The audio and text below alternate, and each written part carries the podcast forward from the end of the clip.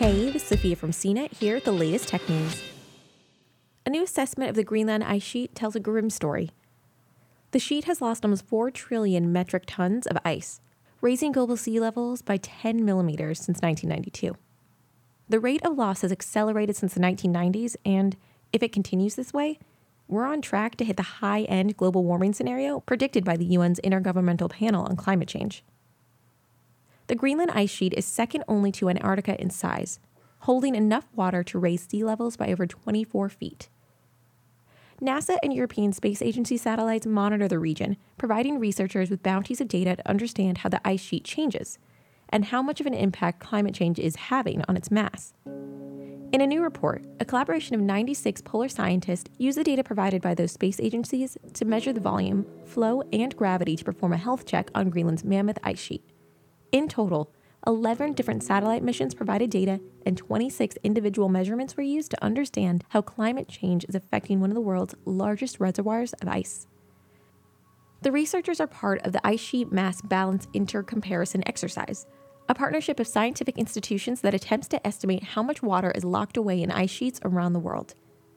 Last year, the team showed a similar phenomenon in the Antarctic ice sheet, finding it had lost around 3 trillion tons of ice between 1992 and 2017.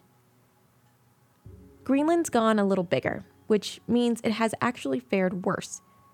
In total, 3. trillion metric tons of ice have been lost since 1992.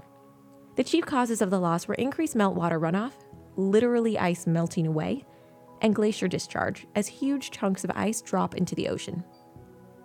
The rate of loss has dramatically increased since the early 1990s, when the ice sheet only lost about 18 billion tons a year.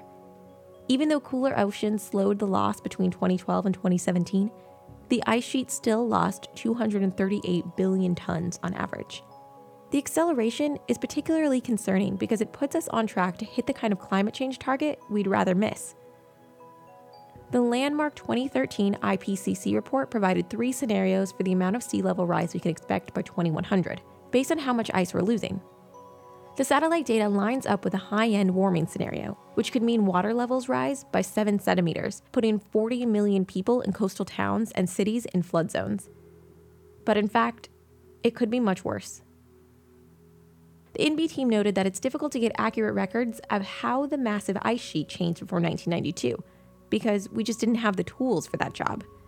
With new satellites like NASA's GRACE FO and ICESat 2, the authors note some of the measurement problems might be resolved as better data becomes available. For more of the latest tech news, visit cnet.com.